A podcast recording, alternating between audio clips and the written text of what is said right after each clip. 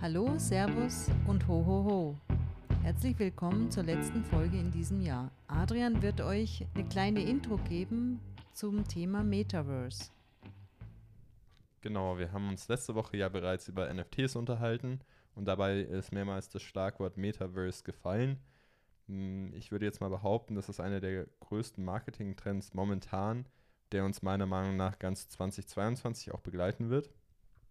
Und deshalb gibt es heute meine vier Säulen des Metaverse und warum ich glaube, dass wir momentan am Peak des sogenannten Gartner-Hype-Zyklus sind, wo ein bisschen Overhype da ist. Cool, klingt spannend.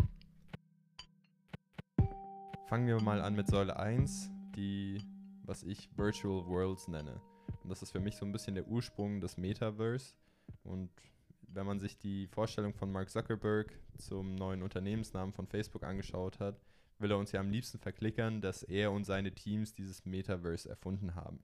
Es gibt aber virtuelle Welten, vor allem im Videospielformat bereits Jahrzehnte und man kann grob sagen, das sind computersimulierte Umgebungen.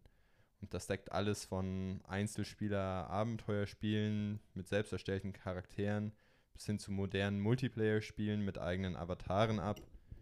Gibt aber natürlich auch andere Anwendungsmöglichkeiten in den verschiedensten Bereichen. Und wichtig ist hier auch, dass eine virtuelle Welt nicht gezwungenermaßen Virtual Reality nutzen muss, um eben so ein anderes Universum abzubilden. Wenn man dann mal weitergeht zur zweiten Säule, die ich als Virtual Reality betitle, entspricht das in einfachster Form einer interaktiven und virtuellen Umgebung oder Welt. Und da wird eben so eine virtuelle Welt abgebildet, vor allem heutzutage durch VR-Brillen und kann so nochmal anders erlebt werden. Das ist heutzutage noch größtenteils beschränkt auf eine visuelle und auditive Wahrnehmung. Und die Anwendung ist auch wieder sehr prävalent bei Videospielen, kann aber auch zum Beispiel bei der medizinischen Lehre genutzt werden, um 3D-Modelle eines Körpers abzubilden. Die dritte Säule ist Augmented Reality. Das ist eine digitale Erweiterung der Realitätswahrnehmung. Also das kann theoretisch alle Sinnesorgane betreffen, ist aber heutzutage noch beschränkt auf die Ergänzung von Bildern und Objekten, meistens durch eine Handykamera und kann auch sehr leicht on the go stattfinden. Also das hat man auch gesehen bei dem Hype um Pokémon Go, wo plötzlich alle durch die Städte geschwärmt sind, um da in dieser AR-Welt Pokémon zu fangen. Und wo ist jetzt genau der Unterschied zwischen VR und AR? VR ist meistens ortgebunden und hat eben eine Brille, zurzeit, wo einfach eine digitale Welt so abgebildet wird auf die Augen und Ohren. Mhm. AR findet, wie gesagt, meist durch zum Beispiel eine Handykamera statt und da wird ein Objekt sozusagen digital, ein Objekt in der reellen Welt abgebildet. Mhm.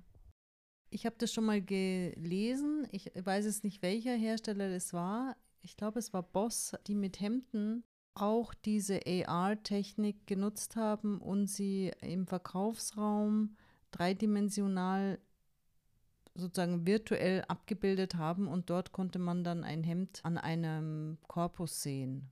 Genau, also du kannst ja auch, das ist ja genau der Punkt, du hältst deine Kamera hoch und sagst, hey, ich möchte jetzt der Person, die vor mir steht, sozusagen das Hemd überlegen und kann dann durch die Kamera sehen, oh ja, wie würde es jetzt aussehen, wie das ist. Mhm. Oder auch sehr viel passiert ist in mhm. Brillen-Online-Shops. Mhm. Genau, und zu guter Letzt, da wird es ein bisschen schwierig. Mixed Reality, das ist sehr eng verwandt mit Augmented Reality und auch etwas schwerer zu definieren und trennen. Ich würde es jetzt aber mal beschreiben als jegliche Mischung der oben genannten Technologien mit der Realität. Also zum Beispiel könnte man da sagen, wenn Ingenieuren eine VR-Brille aufgesetzt wird, die aber auch eine gewisse Transparenz hat.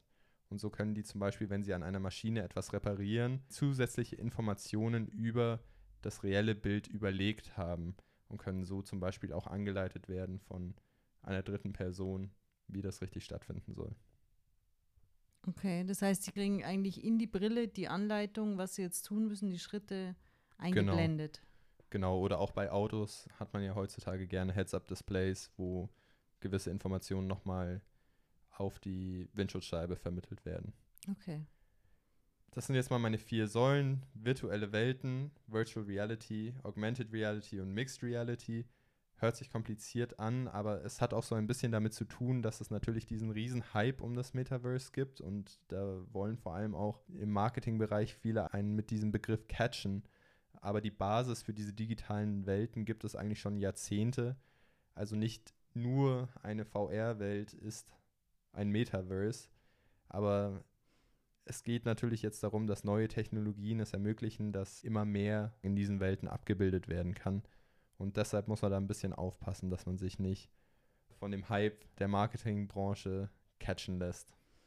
Ja, aber es ist schon so, dass, sage ich mal, jede Person eine zweite Identität annehmen kann und im Metaverse vielleicht ein ganz anderes Leben führt als im realen Leben. Auf jeden Fall, aber es gibt ja auch Spiele. Second Life ist da das beste Beispiel, das ist von 2003 und da gibt es auch ohne VR-Brille schon eine Community, wo man sich einen Avatar am Computer erstellt hat und da sozusagen sein zweites Leben auslebt. Also das ist jetzt kein so neues Konzept, wie einem gerne vermittelt wird. Okay, interessant.